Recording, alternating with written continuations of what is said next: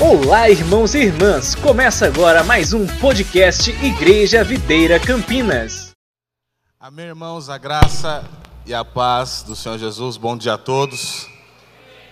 Vou dar mais uma chance para você. Bom dia a todos. Você já cumprimentou a pessoa mais bonita que está do seu lado? Cumprimenta ele, cumprimenta ela. A graça e a paz. A pessoa que está atrás também é muito bonita. Cumprimenta ele, cumprimenta ela.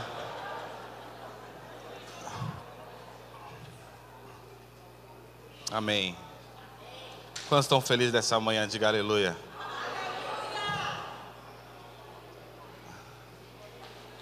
Irmãos, é, deixa projetado para mim a palavra que o Fábio colocou. Amós, capítulo nove, versículo treze. Aumenta só um pouquinho do retorno para mim, só mais um pouquinho. Meus irmãos, é uma grande honra, um grande privilégio estar ministrando mais uma vez para os irmãos. O pastor Isaías não pôde estar ministrando hoje.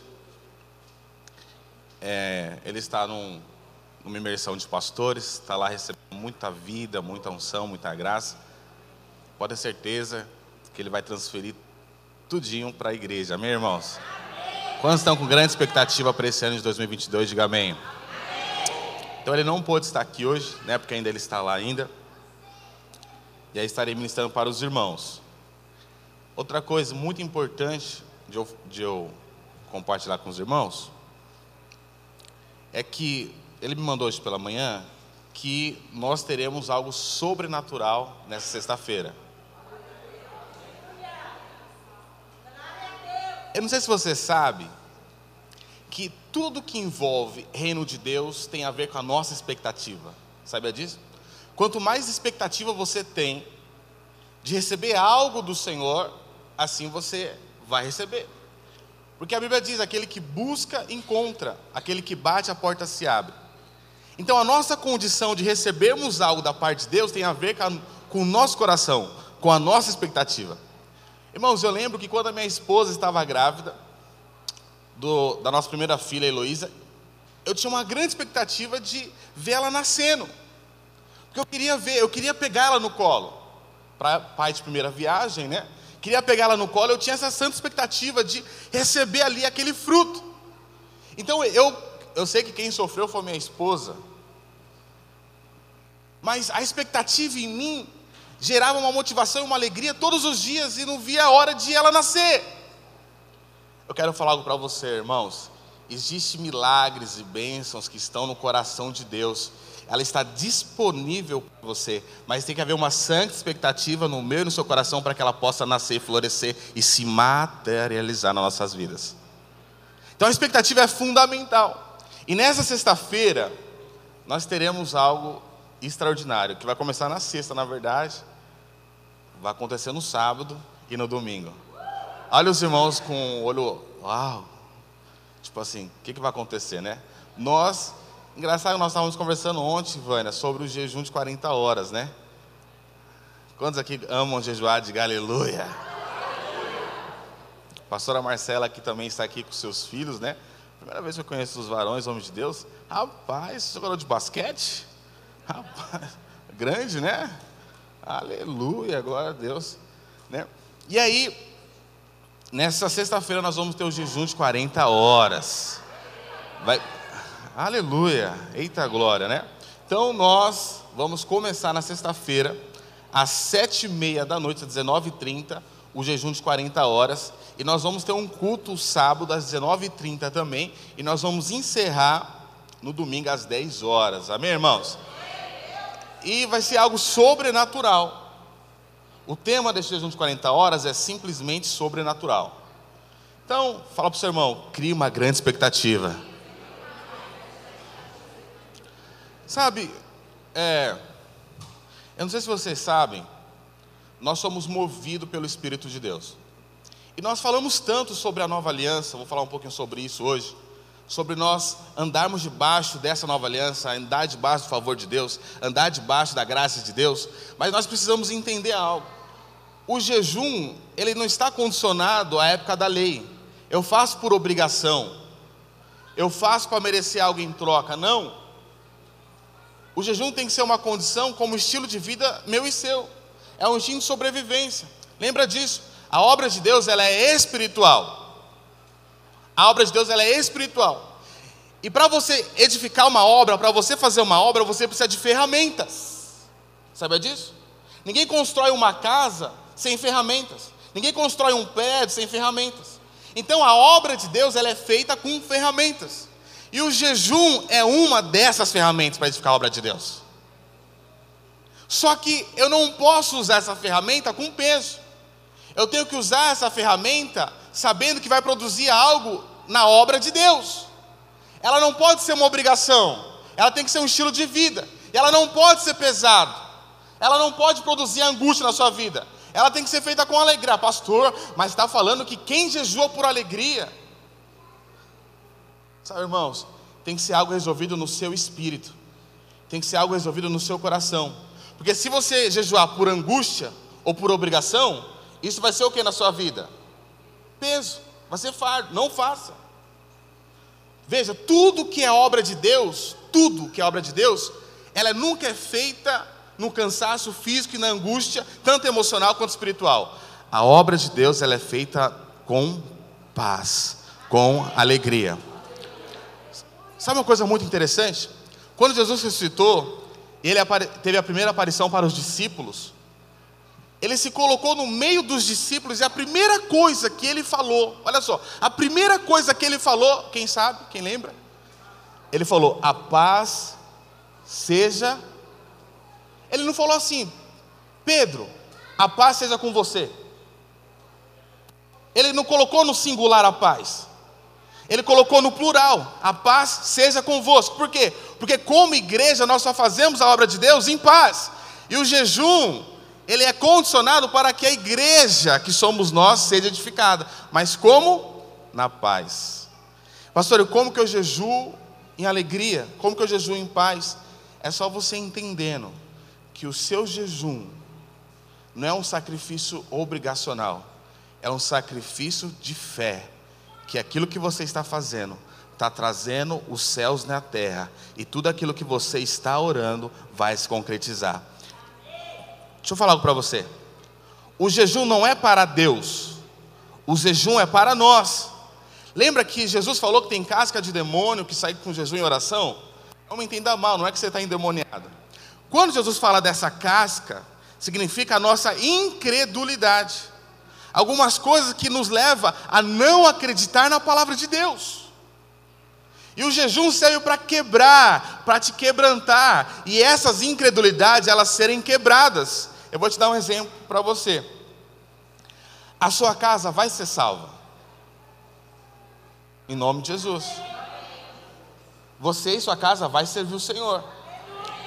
Aí você olha para o seu esposo, chegando em casa bêbado, drogado. Você olha para o seu filho brigando com você, às vezes está no mundo, e aí a palavra de Deus diz que você e sua casa vai servir o Senhor, e aí conforme vai passando os dias, você não, começa a não acreditar mais nisso, começa a vir uma, uma, uma crosta dentro da sua mentalidade, que começa a impedir você de ver a promessa de Deus.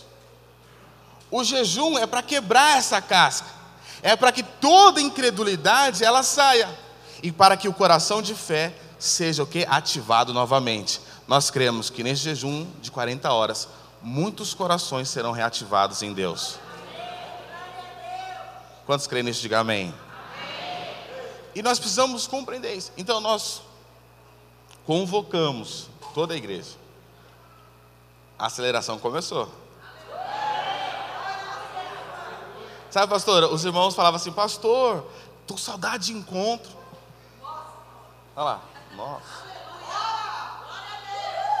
Tô com saudade de... Não, esses dias mesmo a irmã falou, pastor, tô com saudade dos kids. Calma.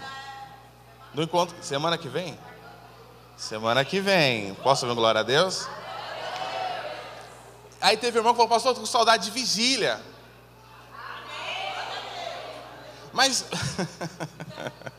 Engraçado, né? Oh Deus, eu me divirto na obra de Deus. E... Ah, então você vê que os irmãos estão desejosos, que as coisas começam a voltar na normalidade. Então, irmãos, voltou, está voltando. Jejum de quarenta horas sexta-feira. Então você não pode ficar de fora desse grande mover. Sabe, irmãos, o pau vai quebrar, nós seremos cheios de Deus. Visões serão restauradas, sonhos serão reativados. Sabe, a fé vai ser ativada no coração de muita gente. Pode ter certeza, irmão, muitas coisas vão acontecer no jejum de quarenta horas. Amém, irmãos? Amém. Hoje eu quero compartilhar com os irmãos. Quero tentar ser breve. Nós estamos no ano da aceleração. E nós temos, nós temos uma palavra de Deus. Todo ano nós temos uma palavra que é o nosso leme para que a gente possa viver e construir o nosso ano em Deus. E esse ano, Deus queimou muito forte no coração do nosso pastor, que é o pastor Aloysio, esta questão de aceleração. E o Fábio, ele falou algo muito interessante, o versículo que patenteou isso, que é Amós capítulo nove, versículo treze. E a, o meu compartilhar hoje, eu não quero trazer nada novo, como o pastor Zé disse. Eu só quero reafirmar verdades poderosas na sua vida, na minha vida. A palavra é descanso e aceleração. Descanso e aceleração. Aí você pode estar se falando, se perguntando, pastor, mas como pode eu acelerar e ao mesmo tempo descansar? Como eu pode eu descansar e ao mesmo tempo acelerar? Descansar, muitas das vezes as pessoas acham que não tem a ver com movimentação.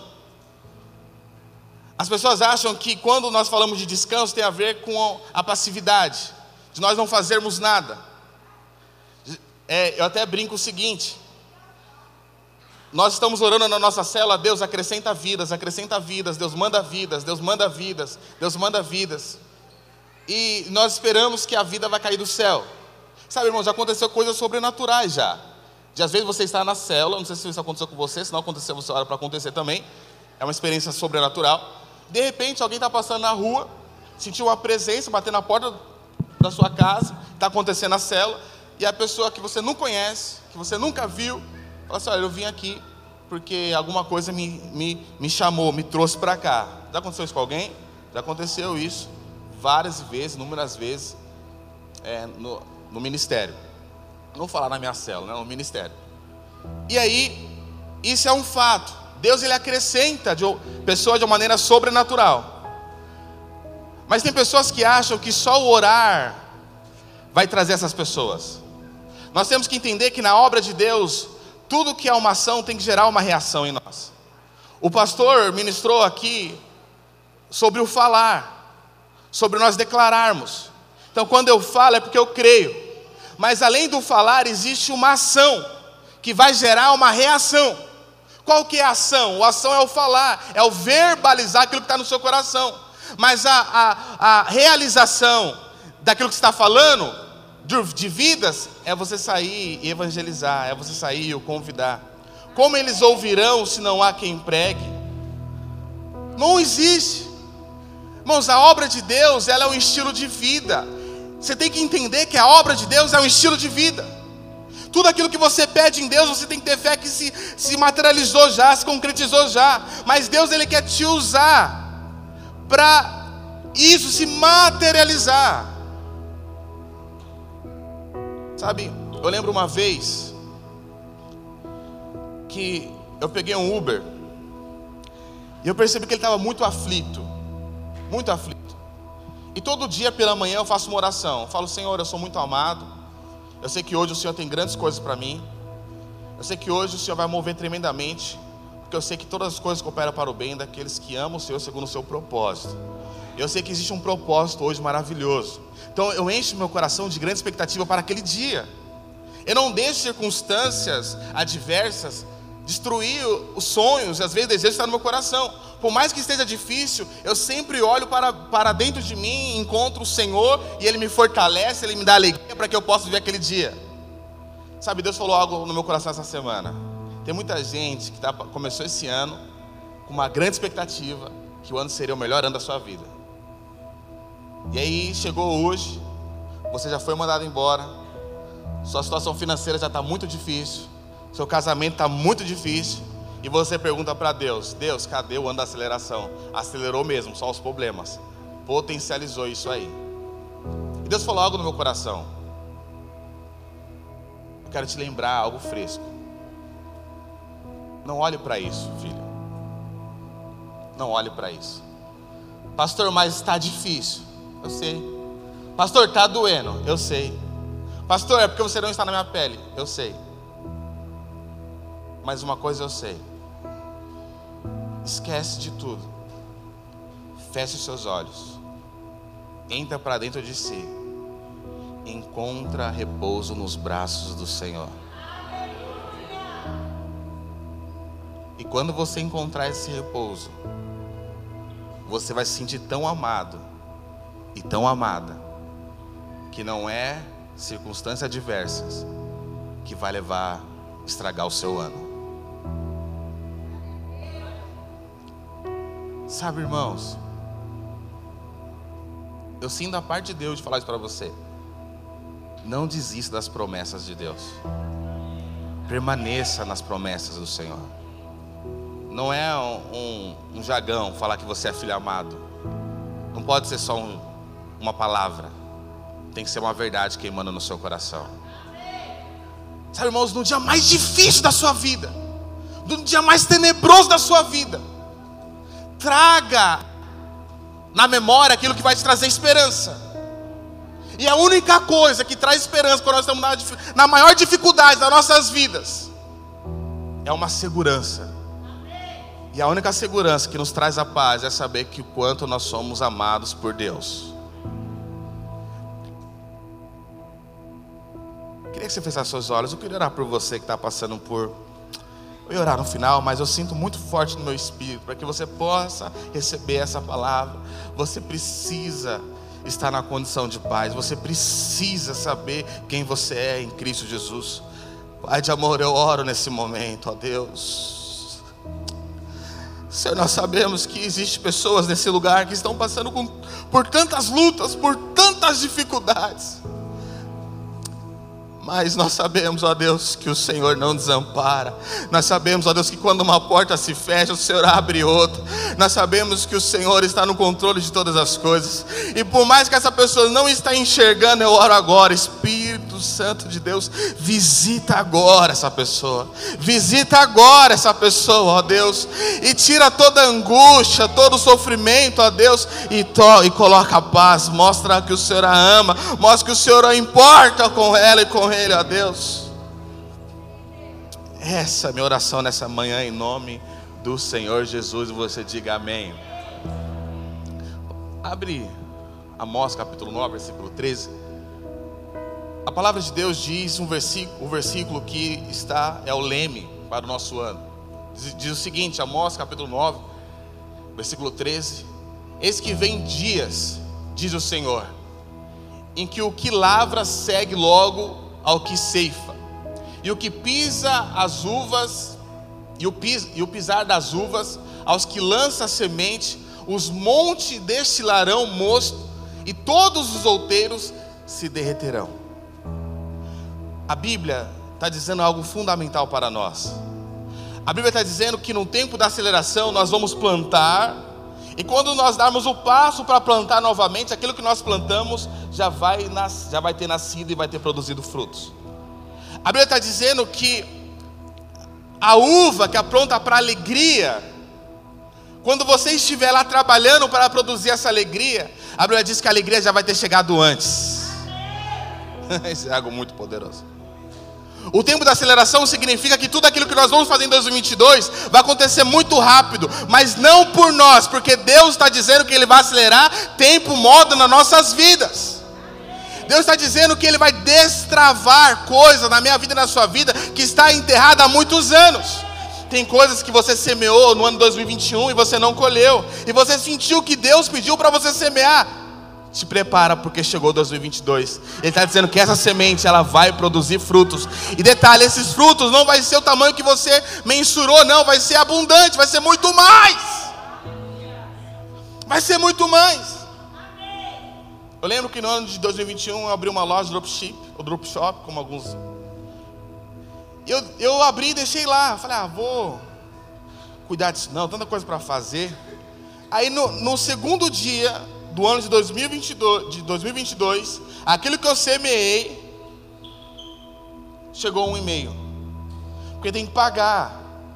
Falou assim, olha, eu sempre coloco assim e-mail de pastor Silas, né, para eles saberem que eu sou pastor.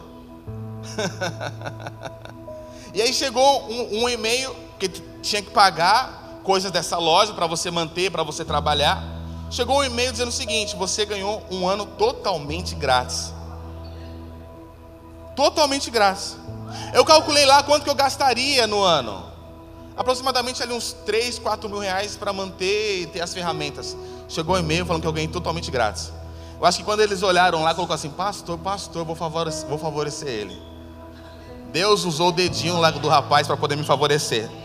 Um, um mês, não, um mês é pouco. Dois meses, dois meses é pouco. Três meses, não, vai um ano, vai os doze meses.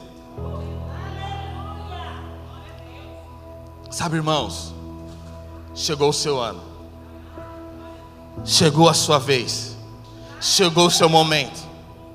Pastor, mas a minha empresa, ela não foi, não rompeu dois mil e vinte e um, e muitas coisas eu ajustei, eu, eu segui a cartilha de um empreendedor, muitas coisas eu fiz, mas nada aconteceu. Não se preocupa, meu irmão, vai acontecer nesse ano de dois mil e vinte e dois, porque nós estamos debaixo de uma unção, nós estamos debaixo de um favor, nós estamos debaixo de uma palavra, e muitas coisas vai se concretizar.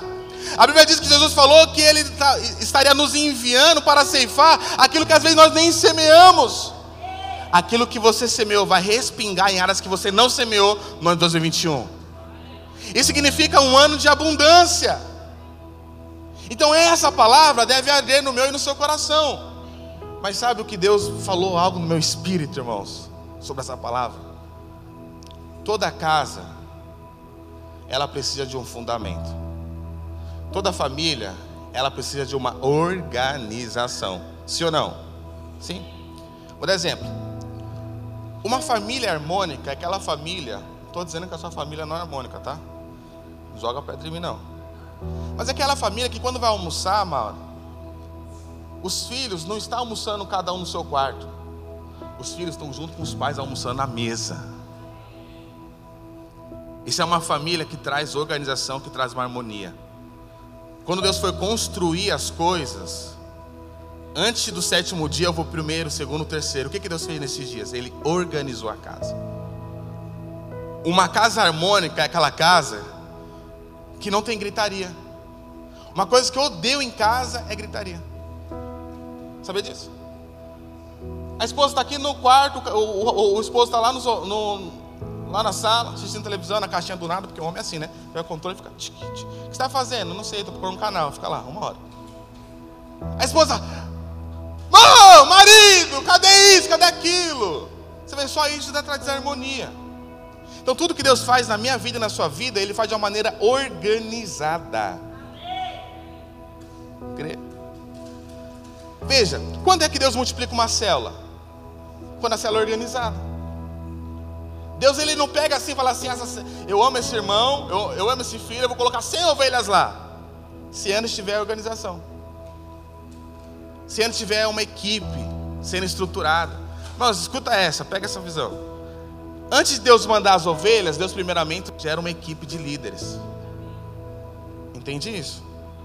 Então tudo que no mover de Deus tem a ver com organização. Aquele que semeia. Para você semear, você não tem que jogar simplesmente, ah, vou jogar semente aqui. Não, você tem que ir lá, cavar um buraquinho, colocar, sabe, bem bonitinho.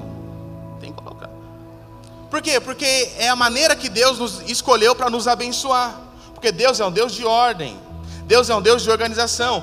O fazer as coisas com excelência na obra de Deus não significa que nós precisamos ter um microfone de ouro. Não significa que nós precisamos ter as melhores cadeiras. Mas é nós sermos organizados com aquilo que Deus nos deu. Sabia disso? Irmãos, eu lembro que eu, eu até comecei a querer lá gravar algumas, alguns vídeos para o YouTube, não sei o quê, não sei o quê.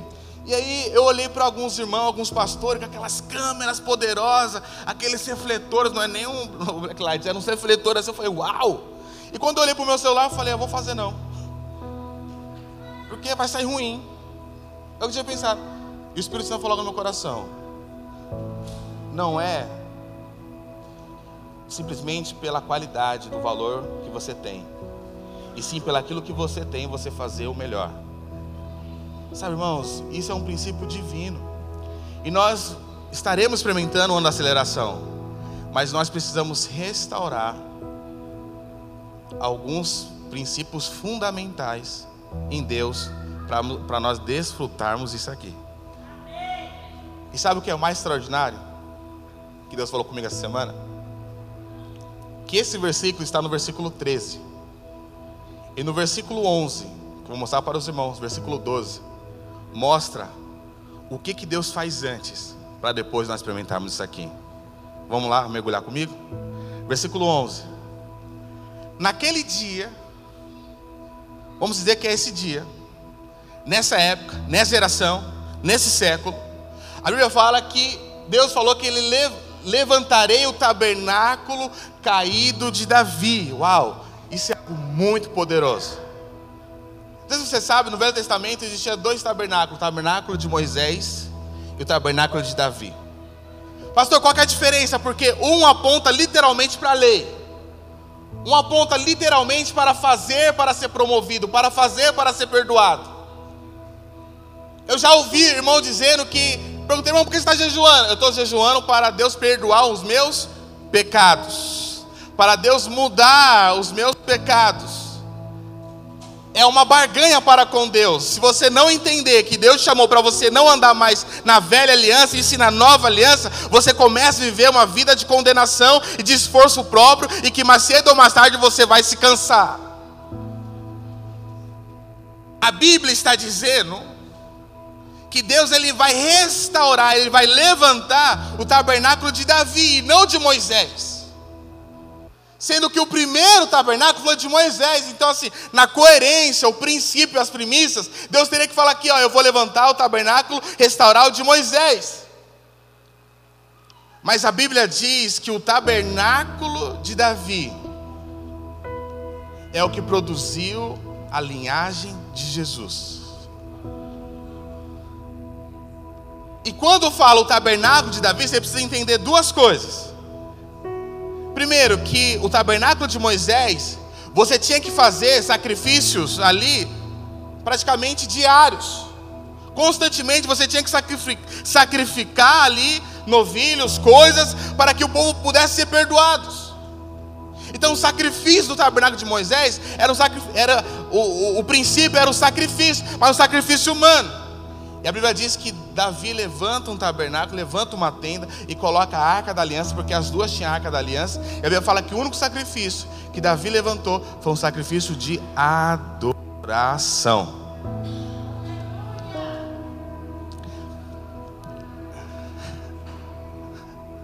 A Bíblia diz uma coisa interessante: aquele que descansa na sombra do Onipotente, aquele que descansa na sombra do Onipotente encontra refúgio.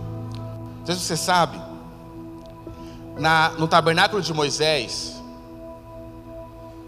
existia a arca da aliança, e nessa arca da aliança, que simboliza a presença de Deus, havia um véu, que ninguém poderia entrar lá, a não ser o sumo sacerdote, ninguém poderia entrar ali a não ser alguém qualificado. Então homem algum poderia entrar naquele lugar, senão ele era fulminado. Então essa arca de Moisés é uma arca que nem todos tinham acesso. Aí a Bíblia vem e mostra como Davi constrói o seu tabernáculo, a sua tenda.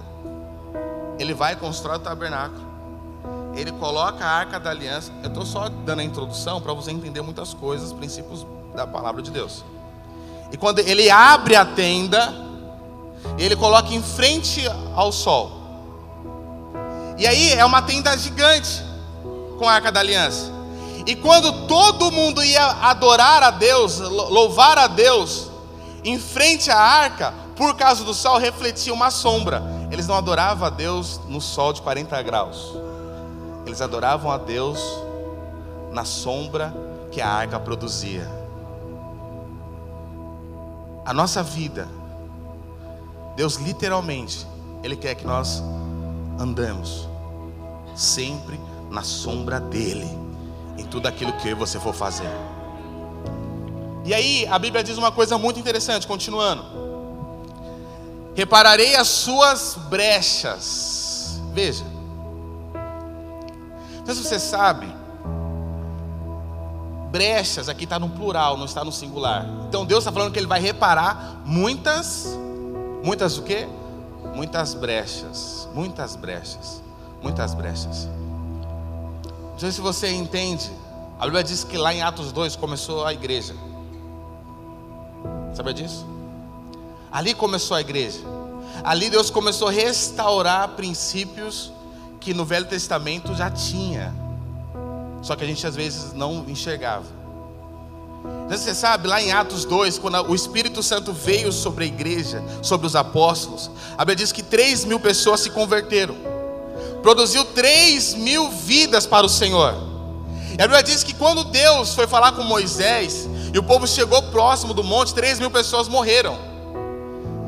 Então tudo aquilo que tem a ver com a lei de Moisés não produz vida, produz morte.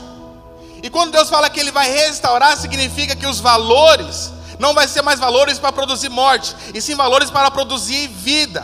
Então há dois mil anos atrás Deus começou esse processo de restauração de muitas brechas. E a primeira coisa que nós temos que entender de reparar as brechas, primeiro ponto, e você viu que isso aqui está antes do, do versículo treze da abundante aceleração.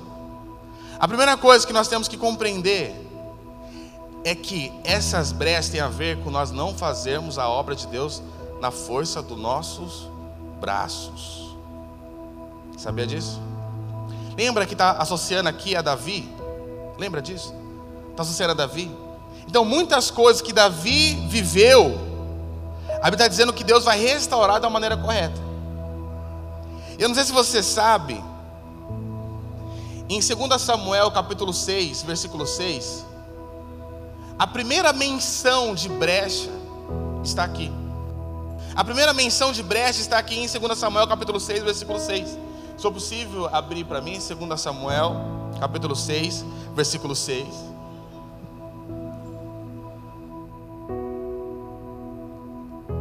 A Bíblia diz o seguinte, deixa eu contar um contexto. É que para você entender, você precisa contar muito contexto para você. Às vezes, às vezes é que parece ser chato, mas você tem que entender algumas coisas. A Bíblia diz que Davi, em primeiro Samuel sete, dois, diz que ele viu a arca da aliança que não estava em Israel, não estava em Jerusalém. Ele fala que ela estava em um lugar, por vinte anos ela estava em um lugar. Lembra que a arca de Deus aponta para a presença de Deus, a arca da aliança. E a Bíblia diz que quando Davi, ele tomou o trono, porque Saul ficou vinte anos sem a presença, sem a arca de Deus. A Bíblia fala que imediatamente, quando Davi descobriu onde estava a arca, a Bíblia fala que imediatamente ele saiu para buscá-la. Ele saiu por quê? Porque Davi se importava com a presença de Deus. Só que Davi, por ele estar tão apaixonado pela presença, ele levou a arca para um lugar que não era a maneira correta. Lembra disso? A arca, ela era levada por, pelos levitas. Então quando a arca era levada pelos levitas, nunca tinha, ninguém tinha morrido. Só que quando a arca, ela, ela foi, vamos dizer o seguinte, os, os, os filisteus roubaram a arca, tinha um modo que eles transportavam a arca. E a Bíblia diz que eles pegavam a arca e colocavam no, num carro de boi, e ali sim eles levavam para lá e para cá a arca. E aí quando Davi, ele restaura a arca, Davi fala assim, eu vou fazer da mesma maneira que os filisteus fizeram. Vou fazer da mesma maneira. E aqui tem um princípio básico na vida da igreja. Irmãos, nós não precisamos fazer a obra de Deus da mesma maneira que o mundo faz as coisas.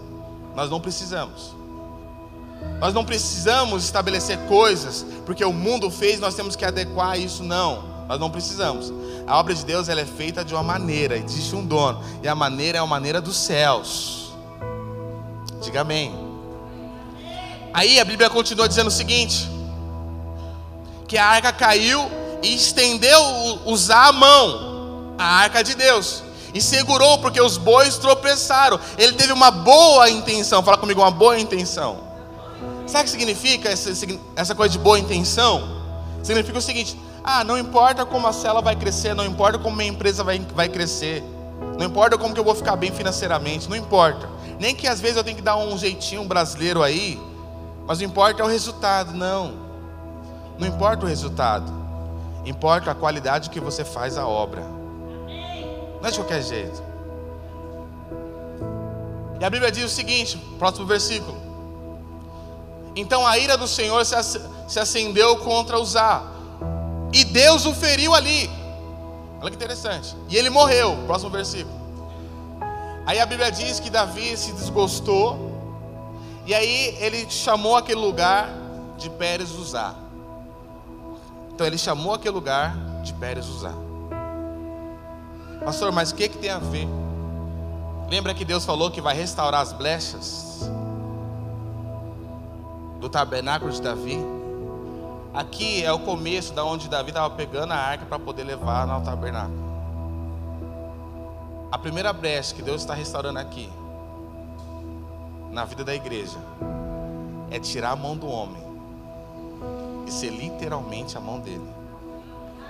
Uzá colocou a mão naquilo que é divino. E Deus está mostrando para nós: nada na obra de Deus, ela é feita por força do homem. Você sabe o que significa Pérez-Uzá em hebraico? Interromper, brecha. A primeira menção de brecha na Bíblia está aqui, ó, escondido nesse nome, Pérez-Uzá. Que Deus está falando aqui? Ele está falando que tudo aquilo que é força humana, nesse ano de dois mil e vinte e dois, ele vai tocar na coxa e vai desmontar tudo aquilo que nós fizemos até agora com força humana, e nós seremos guiados literalmente pelo Espírito Santo de Deus. Ele vai estar fechando essa brecha para que não haja morte e frustração no nosso meio. Diga aleluia. Aí você fala: pastor, mas você está falando que não tem o que fazer, que eu não tenho que colocar minha mão. Lembra que eu falei, o tabernáculo significa a nova aliança de Davi. Significa você fazer não segundo a força do seu braço. Significa você fazer segundo a nova aliança, segundo a graça, segundo o favor de Deus. É você trabalhar, mas trabalhar no descanso. A Bíblia diz uma coisa muito interessante. Se for abrir, abre para mim primeira Coríntios capítulo quinze, versículo dez. Às vezes você pode estar se perguntando: pastor, mas eu não tenho que orar, eu não tenho que jejuar, eu não tenho que fazer a célula, eu não tenho que fazer visita, eu não tenho que fazer consolidação, eu não tenho que... Tudo isso é trabalho. Sim, é verdade, irmãos, tudo isso é trabalho. Tudo isso é, é relevante, nós temos que fazer, mas nós temos que fazer da maneira correta. O apóstolo Paulo, ele fala uma coisa muito interessante, primeira Coríntios capítulo quinze, versículo dez, não consegui projetar, mas eu vou ler para os irmãos. Ele é o seguinte, que ele trabalhou mais que todos. O apóstolo Paulo, ele fala que ele trabalhou mais que todos. Então veja, ele trabalhou, ele colocou sua vida, ele colocou intensidade na obra de Deus. Mas a Bíblia diz uma coisa muito interessante no final do versículo, ele fala que ele trabalhou mais que os apóstolos. E quando fala mais que os apóstolos, não é qualquer um não. Está lá Pedro, João, Tiago, Mateus, está lá todo o clube. Ele fala que ele fez mais que todos, mas não ele, mas a graça que operava na vida dele, para que a graça não se tornasse vã. Deixa eu falar algo para você, irmãos, acorde, entenda isso. A obra de Deus, ela não é feita de qualquer maneira. A obra de Deus, existe um modo, existe um fundamento a qual nós devemos fazer. Eu não faço por fazer, eu não faço para aparecer, eu não faço para receber elogio. Eu faço porque eu fui alcançado pelo favor de Deus, pela graça do Senhor. Sabe, irmãos, eu, algo que eu fui treinado há muito cedo. Eu fui treinado a, sabe, a não me vangloriar quando eu receber elogio. Mas eu fui treinado também a quando eu receber crítica. Eu fui treinado que tanto na crítica quanto no O elogio não tem nada a ver comigo, tem a ver literalmente com o Senhor. Então eu canalizo a minha vida literalmente ao favor de Deus, e nós precisamos como igreja canalizar isso ao favor de Deus. O fazer significa o fazer da maneira correta. E quando o apóstolo Paulo aqui, ele falou que ele fez mais que todos, mas não ele a graça, significa um princípio fundamental que o Senhor está restaurando na igreja. O fazer, segundo a nova aliança, tem a ver com fazer se sentindo privilegiado de fazer essa obra. Porque eu estou na cela, eu não estou na cela liderando por obrigação. Eu não estou cuidando dos meus filhos por obrigação, não. Eu entendo que a cela é presente de Deus, que as ovelhas são do Senhor. Eu me sinto tão privilegiado de Ele ter me levantado para cuidar disso, que eu faço com alegria. Eu faço, mas eu faço com o coração correto. Eu não cuido dos meus filhos por obrigação. Eu cuido dos meus filhos, eu trabalho para cuidar deles, porque, porque eles são herança do Senhor. E eu me sinto privilegiado de tê-los. O que o Senhor está falando de restaurar significa nós fazemos porque tem que fazer, mas com o coração correto. Eu não venho para o culto por obrigação, eu venho para o culto porque eu estou recebendo um alimento dos céus, um alimento divino, eu estou, eu estou recebendo fé. Eu não vou cuidar dos kids porque eu tenho que cuidar, não, porque eu sou mulher, não. Eu cuido dos kids porque foi o rebanho mais precioso que o Senhor colocou nas minhas mãos. Eu não faço por obrigação, eu faço por prazer. Restauração de brecha. E quando isso acontece, a morte ela vai saindo, porque um ambiente de alegria produz sempre vida. Sabia que aquilo, o seu comportamento determina o ambiente, aquilo que você fala determina o ambiente? Então, se você está num lugar desgostoso, você trouxe uma nuvem negra. Todo mundo percebe. É verdade. O seu comportamento dita o ambiente que você está. Por isso que ela, as pessoas odiaram Jesus. Porque qual foi o comportamento de Jesus, irmãos? Graça sobre graça. Senhor, eu preguei uma mulher em adultério, a lei. A lei fala para apedrejar, matá-la. O que o Senhor fala? Quem não tem pecado, atire a primeira pedra. O ambiente que ia gerar morte, o Senhor veio através de uma atitude, gerou vida. As suas atitudes têm o poder de transformar e mudar os ambientes que você está. Pastor, mas é porque você não sabe a empresa que eu trabalho. Meu chefe não é o diabo não, mas deve ser parente dele. É que você não sabe. Ele, ele, ele, ele pede coisa demais, tudo é eu. Sabe, ele dificulta. É que você está enxergando um homem, filho. Enxerga essa oportunidade de porta que Deus abriu. Enxerga que aonde você colocou a planta dos seus pés, meu irmão, trevas nenhum pode ficar. Quem determina o ambiente, quem fecha as brechas que às vezes é aberta, é você junto com Deus.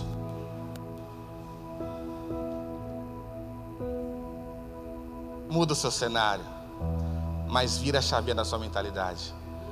Comece a enxergar com os olhos de Cristo. Comece a pensar como Cristo. Enxergue como o Senhor. Sabe, ontem eu estava comprando alguns bitcoins, e aí, ouvindo um rapaz falando assim: nossa, esse bitcoins aqui é horrível, caiu não sei quantos por cento, não sei o quê. Eu falei: rapaz, não é que o negócio caiu mesmo? Glória a Deus, porque agora eu vou comprar mais dela, e quando eu subir eu vou ter mais lucro. A maneira que você enxerga determina a condição que você vai viver, irmãos. Enxergue a sua vida como uma caixinha de surpresa, a qual Deus quer todos os dias te dar algo. Não comece o dia já murmurando, reclamando, não. Começa o dia declarando: eu sirvo um Deus feliz, que tem pensamentos bons ao meu respeito. E quando você faz isso, você está tirando toda condição sua do homem, e você está atraindo a graça, que é o favor e merecido de Deus. E quando você faz isso, não é porque você merece, não. É porque você está reconhecendo que você foi alcançado pelo favor e merecido de Deus, e as coisas começam a acontecer na sua vida. Pastor, mas eu acabei de chegar na empresa. Tem muita gente que já está na empresa há, muito, há muitos anos. E eu percebo que eu tenho que ralar muito para chegar onde esses funcionários que estão muitos, muitos anos chegaram. Mente pequena. Você tem que entender, irmãos, que você é favorecido. Que às vezes até o trabalhador que chegou na última hora, ele é favorecido. Você tem que entender, irmãos, que aonde Deus te colocou, Deus te colocou para te promover. Mas não tem a ver nada com você, tem a ver porque você é totalmente favorecido. Sabe por que a sua empresa vai bombar esse ano? Sabe por quê? Porque Deus vai te direcionar a se conectar com pessoas certas. Pastor, eu tentei várias vezes me conectar com tal fulano, com tal, que, com tal fornecedor, não sei o quê. Deus vai te dar direcionamentos certeiros, como uma flecha. E você vai começar a pensar fornecedores que você nunca imaginou. E vai surgir na lista assim, ó. Mas é por quê? Porque é o Senhor tirando a sua força e colocando a força dele, a direção dele. Esse é um ano de muitas brechas que você fez, brechas que foram abertas, que você fez pela força do seu braço. Está sendo fechado e você vai, ser, você vai fazer as coisas no favor e na graça de Deus. Sabe aonde o poder de Deus se aperfeiçoa na minha vida e na sua vida? Não é quando você está forte, filha. Não é quando você tem poder para segurar a arca. O favor de Deus favorece sobre a sua vida, minha vida. Se fortalece quando você está fraco. Quase está entendendo, diga amém. Então, a primeira restauração. Obrigado. Deixa eu ver. Ah, um papel. Ah, irmãos, eu sou tão amado. Eu sou tão favorecido. Eu me desenvolvi demais na obra de Deus. As pessoas me perguntam, pastor, você não fica triste, você toda vez está sorridente, não sei o quê. É porque eu entendo que a obra não é minha, eu entendo que as ovelhas não são minhas, eu entendo que quem edifica a obra é o Senhor. Simplesmente eu surfo nessa onda e me divirto na obra dele. Deus me chamou para fazer a obra dele no descanso. Isso é o que Deus está falando, que é a primeira coisa que ele vai restaurar. Tirar a força do homem, igual o Pérez-Uzá que foi dado, e colocar literalmente o favor dele. Amém, irmãos? Ah, eu sou tão amado. Sou tão amado que eu cheguei ali. Ah, deixa eu fazer aqui um, um... A, a, a, a pastora Marcela, ela gosta de café, amém, irmãos? Mais uma, gosta de café. Só para só para contestar. Eu cheguei ali, aí eu vi os irmãos tomando café. E eu falei, nossa, que vontade de tomar um café. Sabe aquele desejo quando você... você... suspira assim, vontade de tomar um café, né? Eu vi aqueles vão tomando, não sei o quê. E aí eu fui lá pra cima e não tomei o café. Mas eu fui pra cima com o desejo de tomar café. Aí o irmão ali abençoado, levanta a mão, irmão. Levanta o varão ali. O varão subiu as escadas e me levou o quê? Eu pedi, mas eu desejei antes.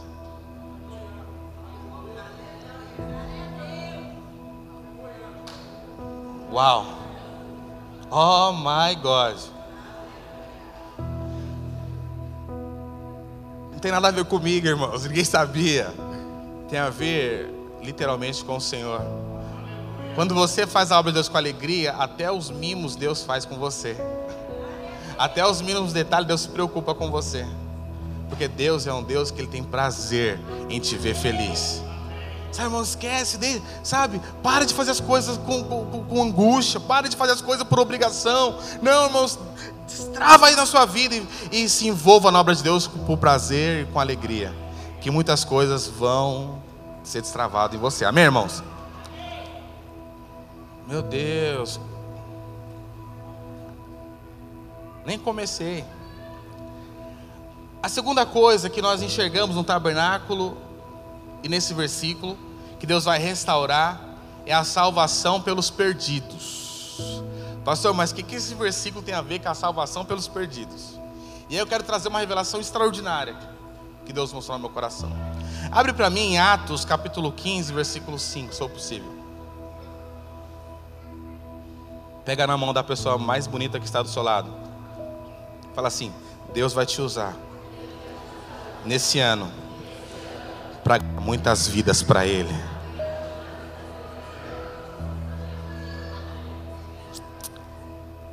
Quantos dizem recebo? Veja, qual foi o reinado nessa terra que mais as pessoas queriam participar? Foi o reinado de Davi. A Bíblia diz que houve uma grande paz na terra enquanto Davi estava reinando. Muitos inimigos do povo de Israel foram destronados quando Davi estava no trono. Isso significa que muitas pessoas tinham acesso aquilo que o povo de Israel tinha. E você tem uma coisa que o mundo não tem: a paz e a salvação que só o Senhor pode dar. O ano da aceleração não tem a ver só com bens materiais, mas tem a ver com a coisa mais preciosa dessa terra, que são o bem, as pessoas, as vidas. A Bíblia diz lá em Atos capítulo quinze, versículo cinco,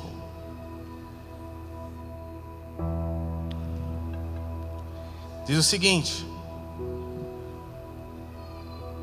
insurgiram-se entretanto alguns da seita dos, dos fariseus, que haviam crido dizendo: é necessário circuncidá-los.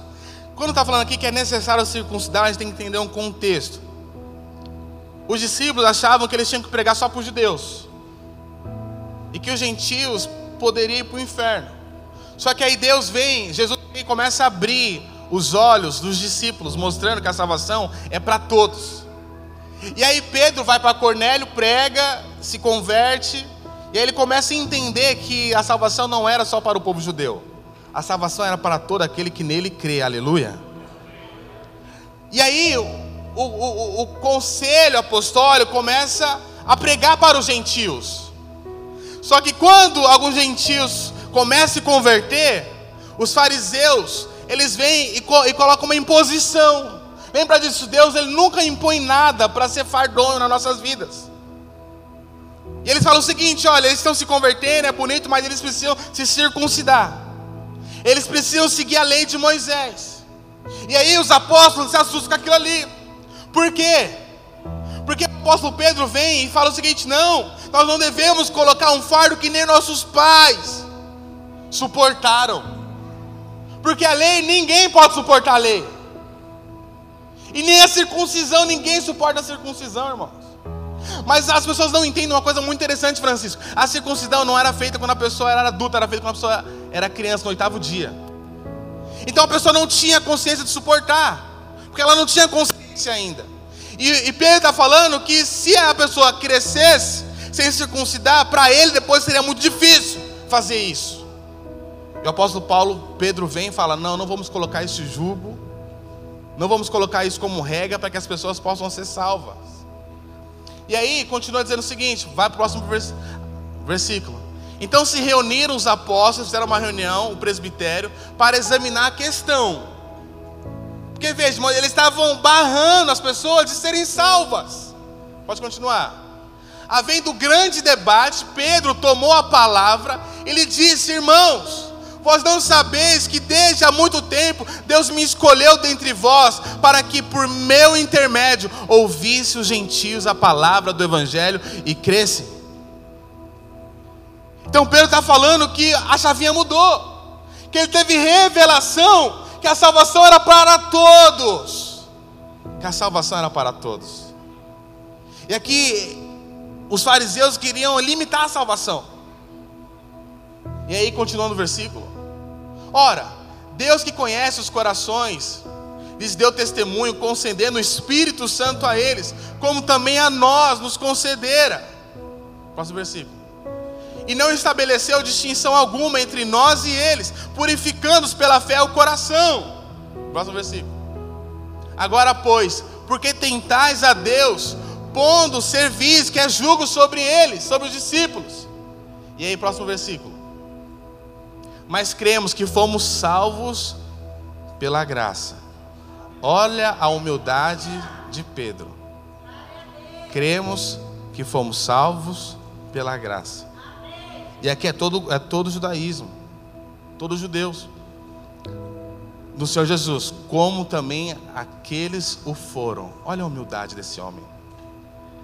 Ele falou que a mesma condição a qual Jesus salvou, crendo em Jesus, judeus, é a mesma condição para que toda pessoa que crê em Jesus fosse salva. Aí você pergunta: pastor, hum, irmãos, ó, isso aqui é comida sólida.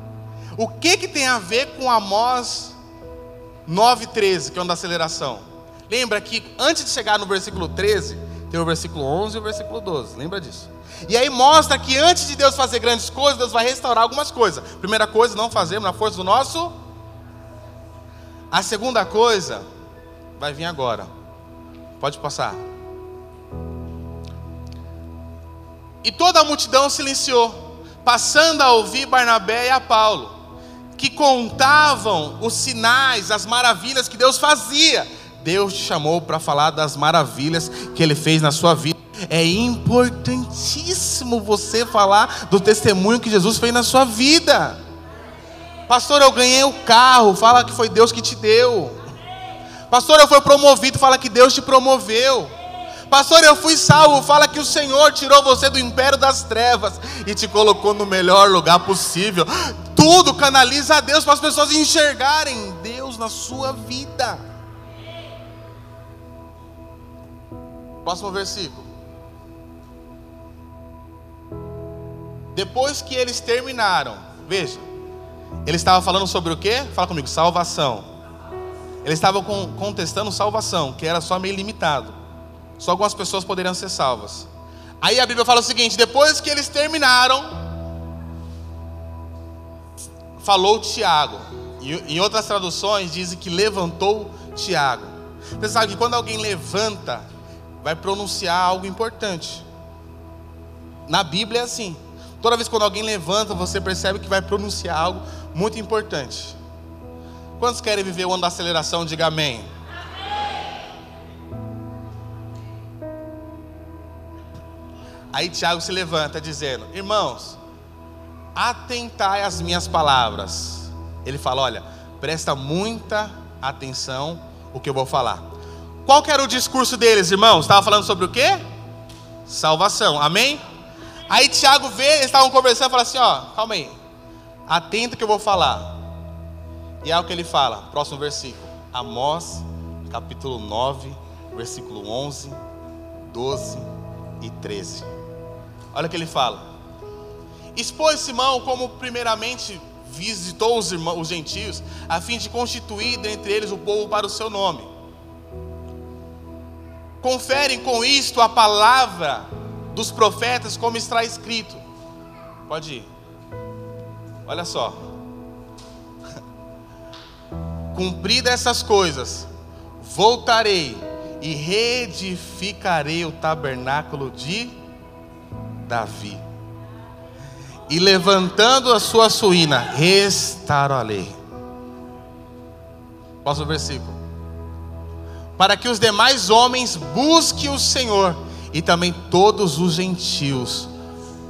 Deixa eu falar para você, irmãos. Sabe o que o Tiago está falando aqui?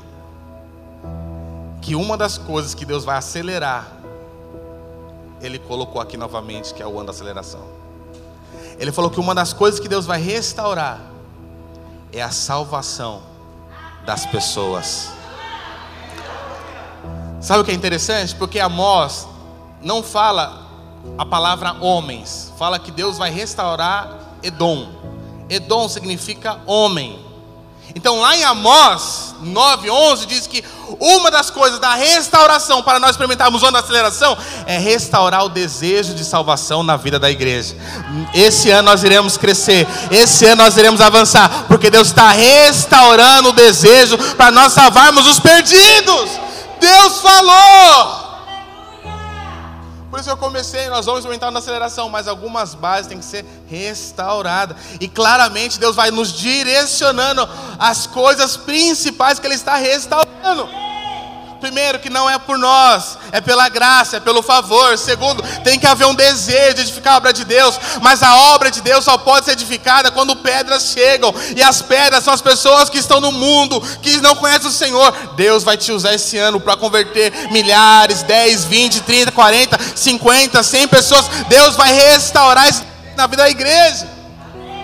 É isso que o Senhor está falando, que Ele vai restaurar.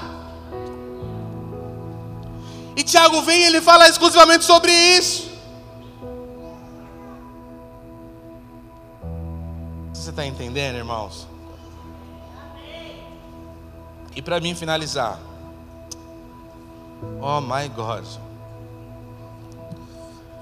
Nós temos que ter o coração de Davi. Nós temos que ter o coração de Davi. Davi, eu não vou mostrar todos os versículos, ele era um homem apaixonado pela presença de Deus. A Bíblia diz, né, em Primeira Samuel, não precisa abrir, sete, dois. Quando ele descobriu que a arca estava vinte anos fora, um dos primeiros decretos foi: vamos buscar a arca, porque nada que eu vou fazer no meu reino vou fazer sem a presença de Deus. Deixa eu te contar uma coisa extraordinária. Comida sólida hoje. A Bíblia diz que Davi foi um homem segundo o coração de Deus. Isso está lá em Atos treze, vinte e dois. Davi foi um homem segundo o coração de Deus, amém? Mas por que Davi foi um homem segundo o coração de Deus? Muitas pessoas falam porque ele era, ele era muito rápido a se arrepender. Mas nós tivemos na Bíblia muitas pessoas que foram rápidas e prontidão de se arrepender. Então não tem a ver só com isso, tem alguma coisa diferente. Davi, que quando ele era moço, ele cuidava de ovelhas. E a cidade a qual Davi cuidava de ovelhas era onde tinha mais no... a notícia mais que ele mais ouvia é que era a arca estava numa cidade que não era a qual Deus tinha planejado. E Davi, desde então, ele tinha um coração literalmente de trazer a arca. Davi, ele tinha um coração desejoso pela presença de Deus. Sabia disso? E a Bíblia diz uma coisa muito interessante. A Bíblia fala assim: achou Deus Davi, o homem segundo o seu coração. Mas a Bíblia diz em Crônicas, primeira Crônicas vinte e oito, abre aí, versículo quatro, diz uma coisa muito interessante. Deus faz distinção de filhos, sim ou não? Deus faz acepção de filhos, sim ou não? Mas vamos, convenhamos aqui, tem alguns que Deus se agrada mais, sim ou não? Sim ou não? Sim. Quem é que Deus se agrada mais? Está mais perto, uau. Mais na presença, uau. Deus ama todos, mas tem alguns que Deus se agrada mais. Quantos querem ser achados aqueles que Deus se agrada? E aqui eu quero terminar. A Bíblia diz o seguinte: o Senhor Deus de Israel me escolheu de toda a casa de meu pai. Davi tinha a revelação que Deus tinha escolhido ele. Para que, veja, e, e Davi tinha filhos, tinha irmãos, quer dizer, para que eternamente fosse rei sobre Israel, porque a Judá escolheu por príncipe, e a casa de meu pai, na casa de Judá, entre os filhos de meu pai, se agradou de mim. A Bíblia está dizendo aqui que o Senhor se agradou de Davi. Se agradou de Davi. Mas por que o Senhor se agradou de Davi? Por causa do seu coração desesperado, apaixonado pela presença dele.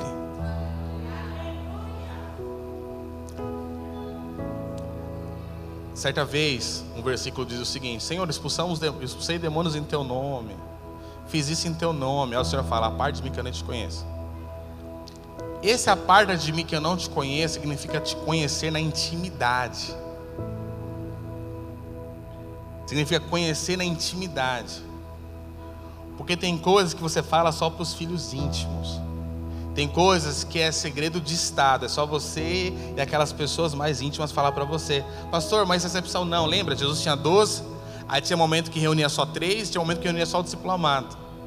Mas por que só reuniu o discípulo amado? Porque o discípulo amado é aquele que tinha mais intimidade com o Senhor, é aquele que reclinava, é aquele que foi o único discípulo que foi até a cruz, foi o único.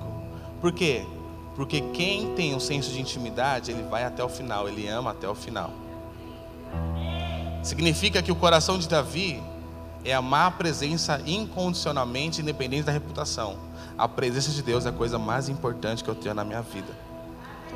Quando Davi caiu, no Salmo cinquenta e um, ele falou assim: ele tinha tudo, ele tinha reino, ele tinha coroa, ele tinha muito dinheiro. Mas a única coisa que ele pediu para o Senhor não tirá-lo, sabe o que foi? a presença. Você não está entendendo. Quando o Senhor fala em Amós treze, que Ele vai acelerar, Ele não vai acelerar uma casa bagunçada. Ele não vai acelerar as coisas de qualquer jeito. Primeiro Ele vai restaurar tudo isso que a própria Bíblia está dizendo. Não, é, é o que a Bíblia está dizendo. Veja, os frutos vão vir, mas os frutos envolvem lágrimas. Sabia? Lembra de Samuel? A mãe teve que chorar para que o filho pudesse ser gerado. Muitas das vezes nós vamos nos alegrar, mas muitas das vezes nós vamos ter que clamar ao Senhor. Sabia disso? Pastor, mas como assim tem que clamar? Você vai ouvir nesses dias que para que a aceleração possa vir em algumas áreas, nós vamos ter que regar elas com clamor. Não vai dar tempo de falar tudo isso hoje, mas aqui mostra que a obra de Deus, Ele vai acelerar, mas Ele está restaurando muitos corações nesse lugar em nome de Jesus. Queria chamar o grupo de louvor aqui à frente.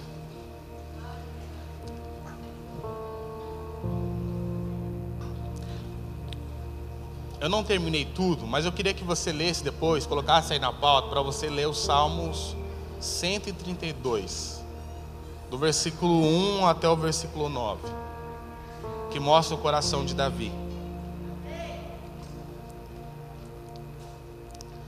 Irmãos, Davi, ele fala uma coisa que mexe comigo.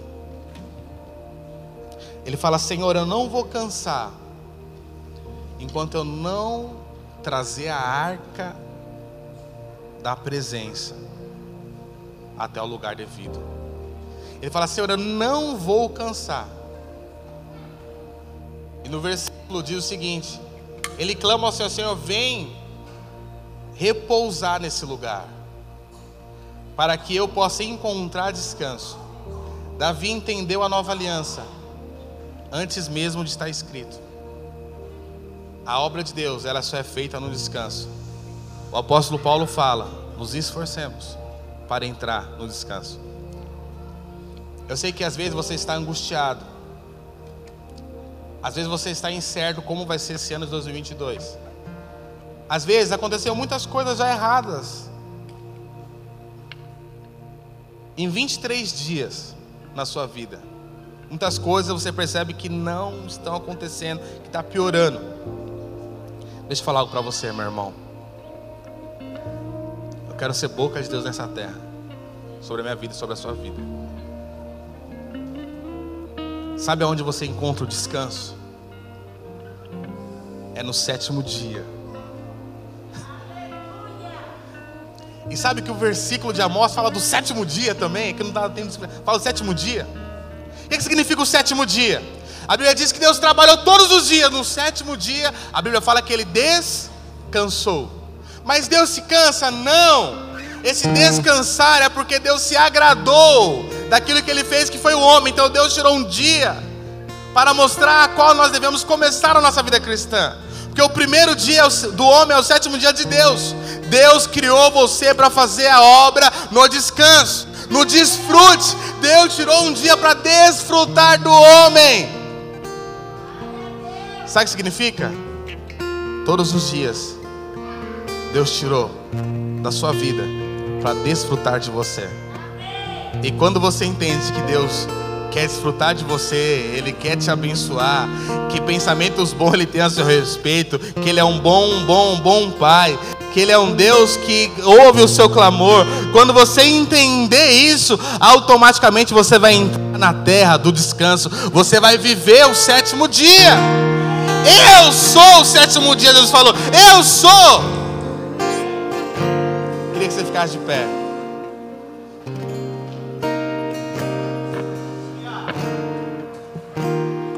Eu não sei você, irmãos, mas eu estou ardendo o meu coração com grande expectativa daquilo que Deus vai fazer.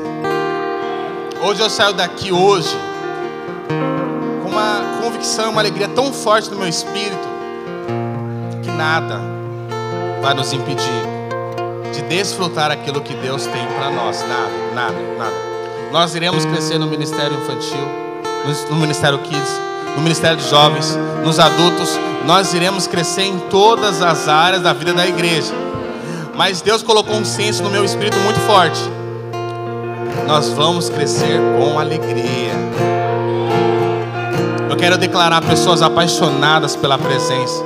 Eu quero declarar que a coisa que você vai mais ansiar nesses dias é a presença do Senhor no seu trabalho, é a presença do Senhor no seu casamento, é a presença do Senhor na sua célula, é a presença do Senhor nas reuniões a qual você participa, é a presença do Senhor quando você estiver falando com pessoas. A coisa mais importante que você vai ansiar nesses dias é a presença do Senhor, porque antes da colheita Deus está preparando a terra, e a terra somos eu e você.